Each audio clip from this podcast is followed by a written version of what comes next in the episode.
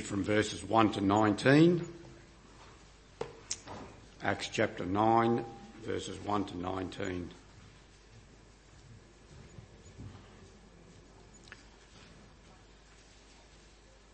Meanwhile, Saul was still breathing out murderous threats against the Lord's disciples. He went to the high priest and asked him for letters to the synagogues in Damascus so that if he found any there who belonged to the way, whether men or women, he might take them as prisoners to Jerusalem. As he neared Damascus on his journey, suddenly a light from heaven flashed around him. He fell to the ground and heard a voice to say, say to him, Saul, Saul, why do you persecute me? Who, who are you, Lord? Saul asked. I am Jesus, whom you are persecuting, he replied. Now get up and go into the city, and you will be told what you must do. The men travelling with Saul stood there speechless. They heard the sound, but did not see anyone. Saul got up from the ground, but when he opened his eyes, he could see nothing. So they led him by the hand into Damascus. For three days he was blind and did not eat or drink anything. In Damascus there was a disciple named Ananias. The Lord called him in a vision. Ananias. Yes, Lord, he answered. The Lord told him, go to the house of Judas on Straight Street and ask for a man from Tarsus named Saul, for he is praying. In a vision, he has seen a man named Ananias come and place his hands on him to restore his sight. Lord, Ananias answered, I have heard many reports about this man and all the harm he has done to your saints in Jerusalem. And he has come here with authority from the chief priests to arrest all who call on your name. But the Lord said to Ananias, Go, this man is my chosen instrument to carry my name before the Gentiles and their kings and before the people of Israel. I will show him how much he must suffer for my name. Then Ananias went to the house and entered it. Placing his hands on Saul, he said, Brother Saul, the Lord, Jesus, who appeared to you on the road as you were coming here, has sent me so that you may see again and be filled with the Holy Spirit. Immediately, something like scales fell from Saul's eyes and he could see again. He got up and was baptized and after taking some food, he regained his strength. Come, Josh. Father, we give you thanks and praise for people like Josh who are able to expand on your word. We pray, Father, this morning that uh, what he has to share with us comes from you, and we pray that it will be a blessing to us. We do ask it in your name. Amen. Amen.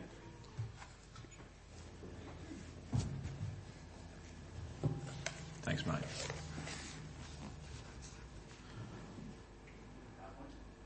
Yeah, you got it. It's all right. Doesn't matter.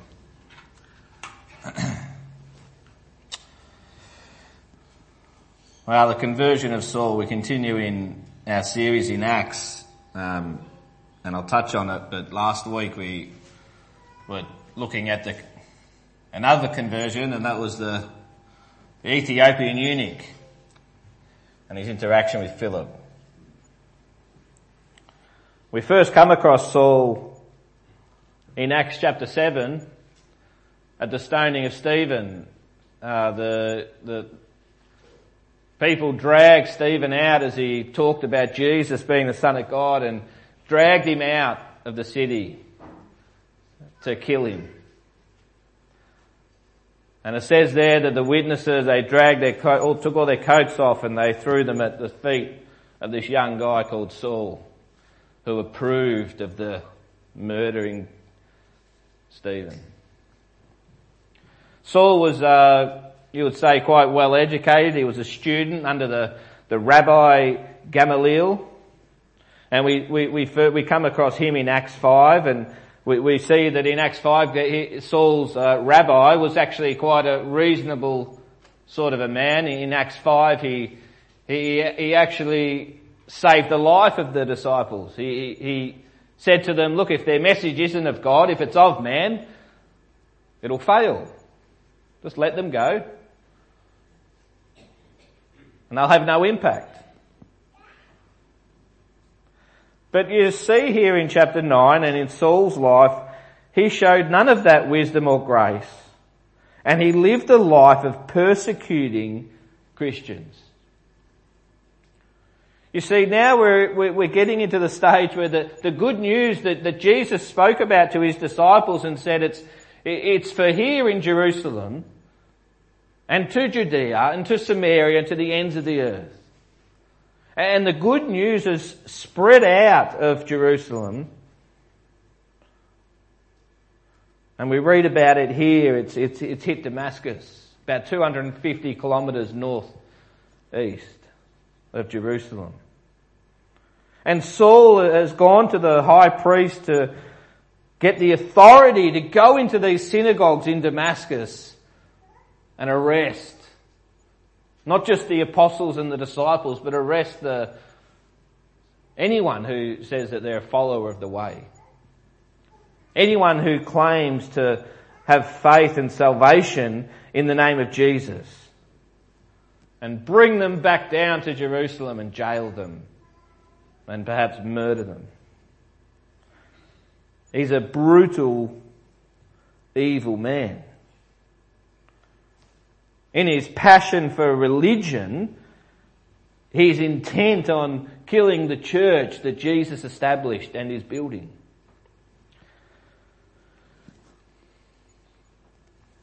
I think we're very sheltered from suffering like this in Australia.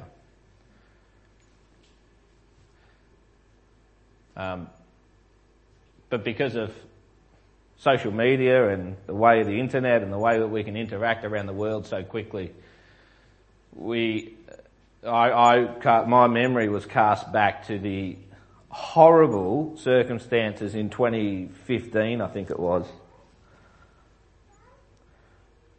when 21 Egyptian Christians were taken to the beach of Libya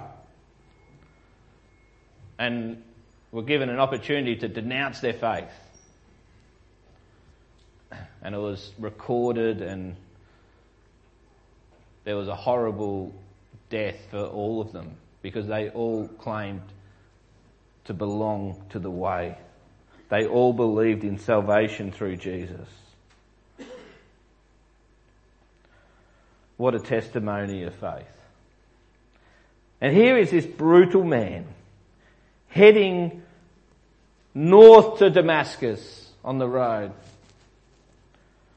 to continue his fight and his charge against followers of Jesus.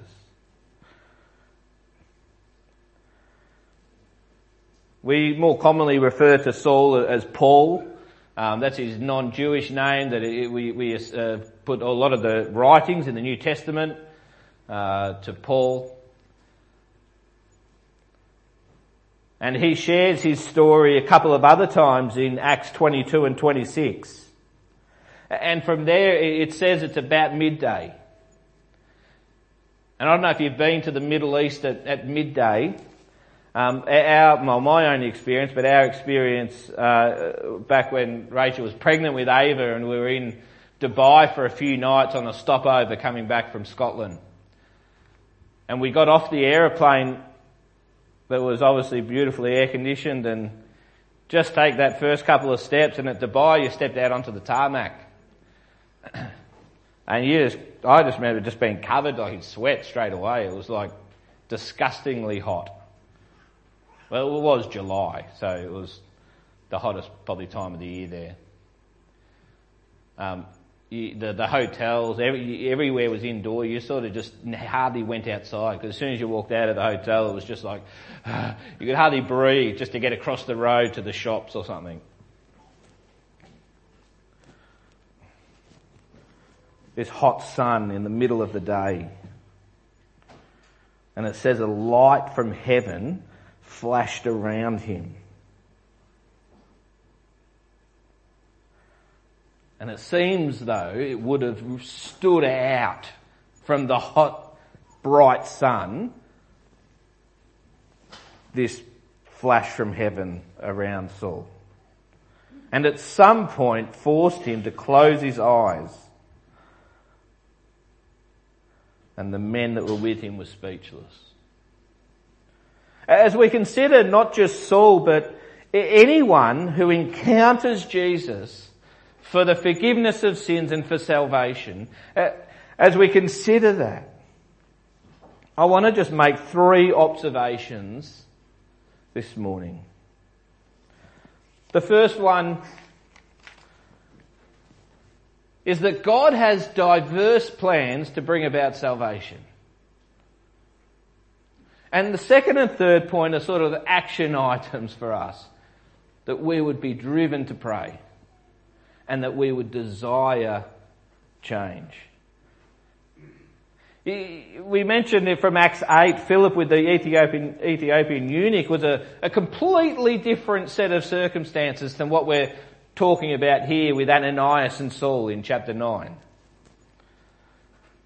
If you get the time, if you weren't here last week, listen to Rob's message. He's wonderful points on, uh, on a seeker the Ethiopian eunuch, but also some great points on the, the, the, on Philip, the, the believer, and the way that he seeked to be obedient to the Spirit who called him, who immediately went.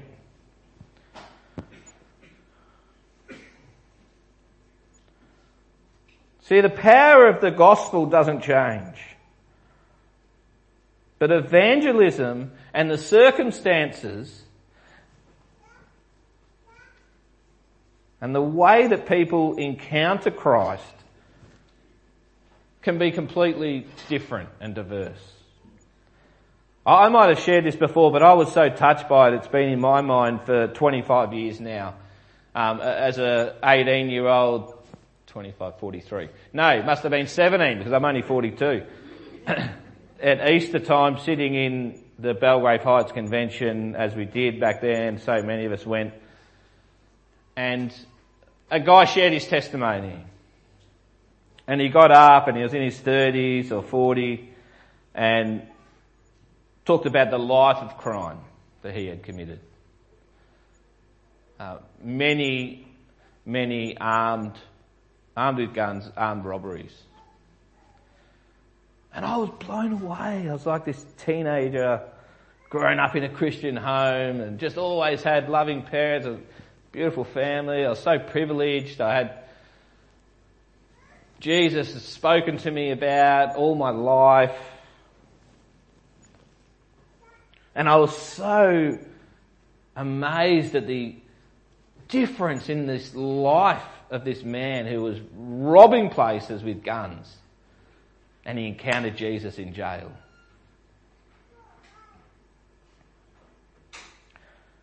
I encountered Jesus in a small home in Glenelg when I was just a small person. I know many of us have had that similar experience, but there are many of us who have different experiences.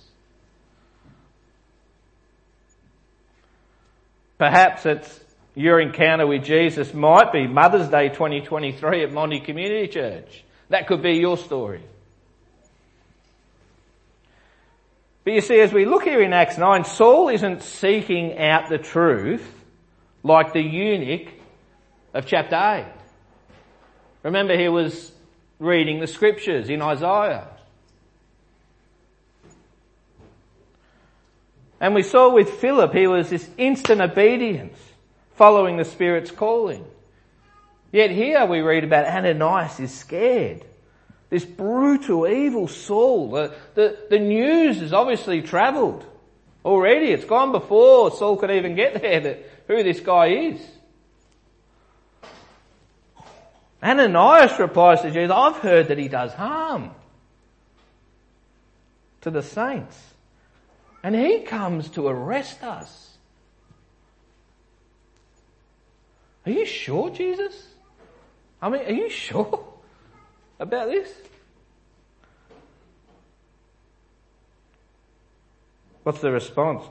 You're pathetic, Ananias. You, are you someone else? No.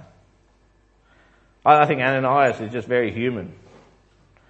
And we come up with all sorts of excuses. Very legitimate excuses. Stay quiet. It's too risky to talk. Fear of rejection, loss of status in our workplace, in our sphere of social environments that we find ourselves in, in sporting clubs, in family dinner time. But this speaks to a gracious and merciful God, not only willing to meet Saul, this brutal man, destroying the church of Jesus Christ, not only willing to meet him and change his life, but to work through a fearful Ananias, to be part of the solution. Just as I believe and know God to use us amidst our fears and our failures, to use us for His glory. So where is our mindset then? Where does that leave us?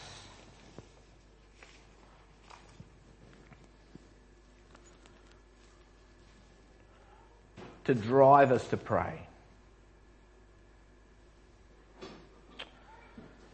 If it is true that God is diverse in his plan to bring about salvation in different people's lives, we, we know that, we understand that. You, you don't need to grow up in a Christian home or attend 100 meetings and, and then the next step is that you'll encounter Jesus. No, that's not how it works. then shouldn't we never give up praying for our parents, for our family, for our colleagues, for our neighbours? If God can reach out and encounter Saul, this murderer, if he can reach to the heart of the, the armed thief in jail in the 90s, then it tells me no one is out of his reach. Even a family member you've known all your life who has said no to God, who has said, you're crazy, I don't need that. Even to the, the, the person in your life that is so hard to get along with, it's difficult to even have a conversation. They're not out of reach.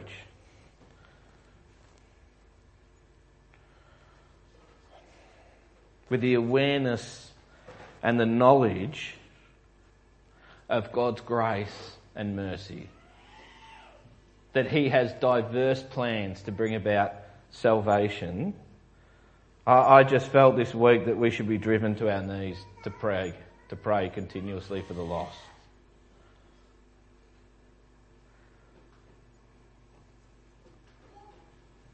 That we would say, Father, open our eyes to the opportunities.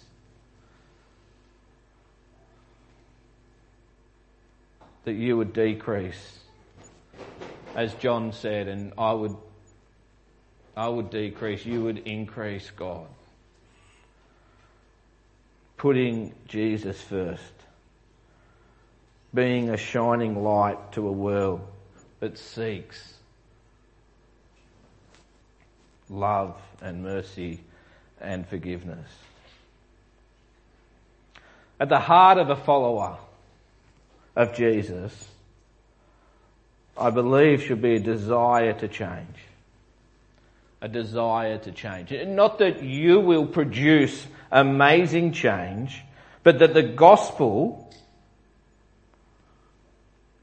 that has come into your life to bring about salvation and forgiveness would also bring about change in your mind and in your actions. You see, after encountering Christ, Paul or Saul has changed in the way that he thinks. He has now changed the way that he lives. And a couple of those things are really obvious. He's not hunting down followers of the way and arresting them. He's not hunting them down and killing them. In fact, as you read, he is now the hunted. They want to kill him. And in Jerusalem, the disciples are still scared of him.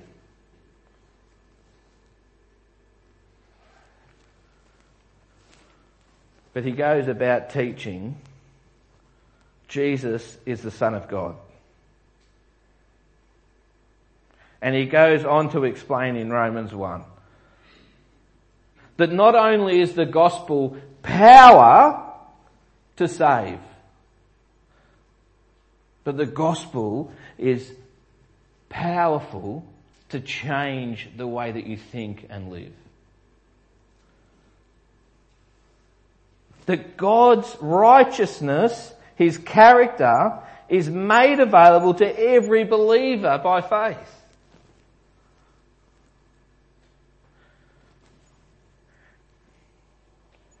It is now possible that God's character can be true in the life of every one of us here who has believed in Jesus as their Saviour. And Saul, Paul recognizes that in his own life when he writes those words. The change that came about in his mind and in his life. He recognizes it not as something that he did, but it's the power of the good news of Jesus. That His Spirit will come into our life and change us. Paul experienced that change.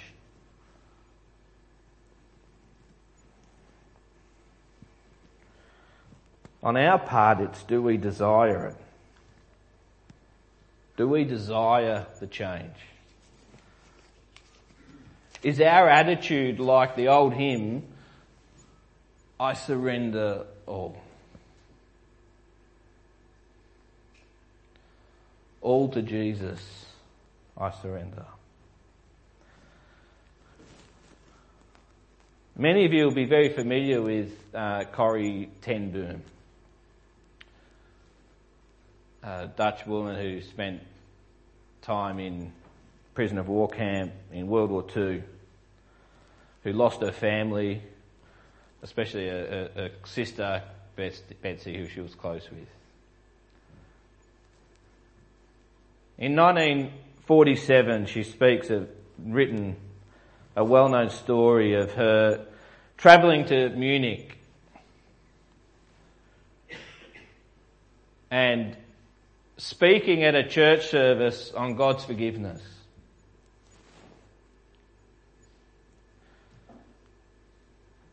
And during that service, she spoke about her experiences at Ravensbrück prisoner camp.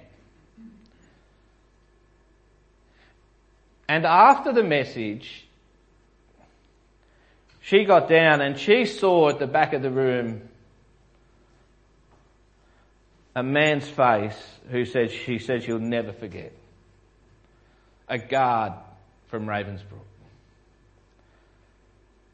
And he approached her, not recognizing who she was. And as she, he did, the trauma of what she experienced was obviously ever so real in her mind and in her life. Because she was shaking and she couldn't grasp what was going on. She was um, reliving the moments that she had walked past naked before this guy with her family in front of her. She recalls the, the way that her sister looked. Skinny, bone sticking out. just in that moment as she's seen this in this church service and she's just spoken on forgiveness. And he came down and said, I'm used to be a guard at Ravensbrück.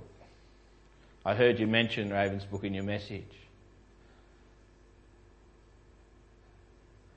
Those terrible things that I did, I, I recognise they are evil and terrible. But I've found Jesus. I've encountered the living Saviour. And I am a follower of Christ. And he stuck his hand out and asked forgiveness of her.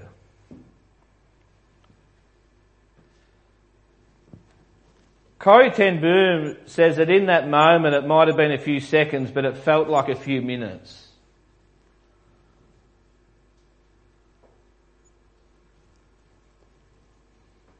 That she didn't know what to do. And she stopped and in that moment just prayed, Jesus help me. Because I've just spoken about forgiveness, but this seems impossible. And she said, All I can do right now is lift my arm up, but the forgiveness part seems impossible. And she placed a hand on him and she said, Jesus, help me. And in that moment, she explains it, it felt like a current coming down my arm and into his. And I was able to say, I forgive you.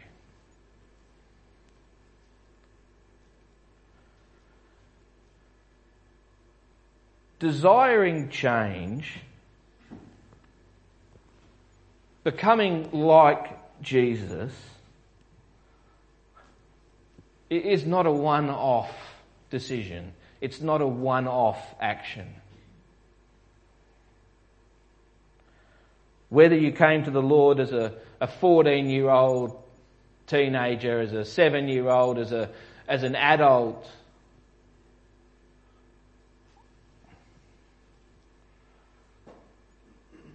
desiring change and powerful change by the Spirit of God. It is a day by day, moment by moment, prayerful, deliberate decision. Today, Lord, I surrender all of who I am to you. May I be mindful of what I think, of what I see, of what I do.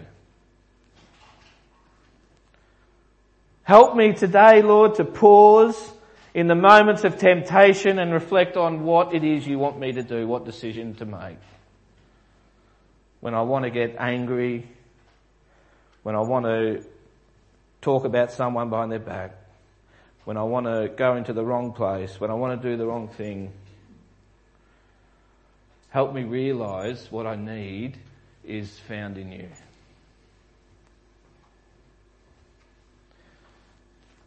Asking the Lord to empower us to love and forgive and be compassionate just like Jesus.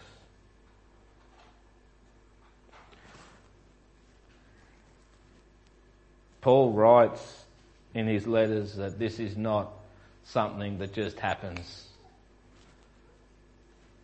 but a moment by moment, day by day. Becoming like Christ. The importance of reading God's Word and prayer and quiet time with God, I just, it can't be overstated. Because it's in those moments that we take the steps for that day and for that moment.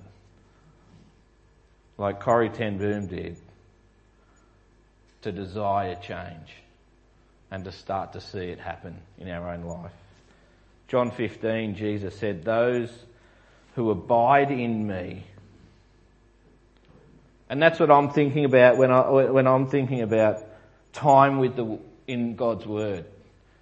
Prayer with, with Jesus. Just quiet time. Just a few moments of quiet to reflect on how good God is, where I've been, how He has brought me to here where I am today.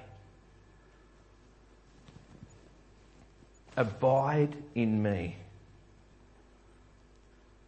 and I will abide in you and bring forth much fruit.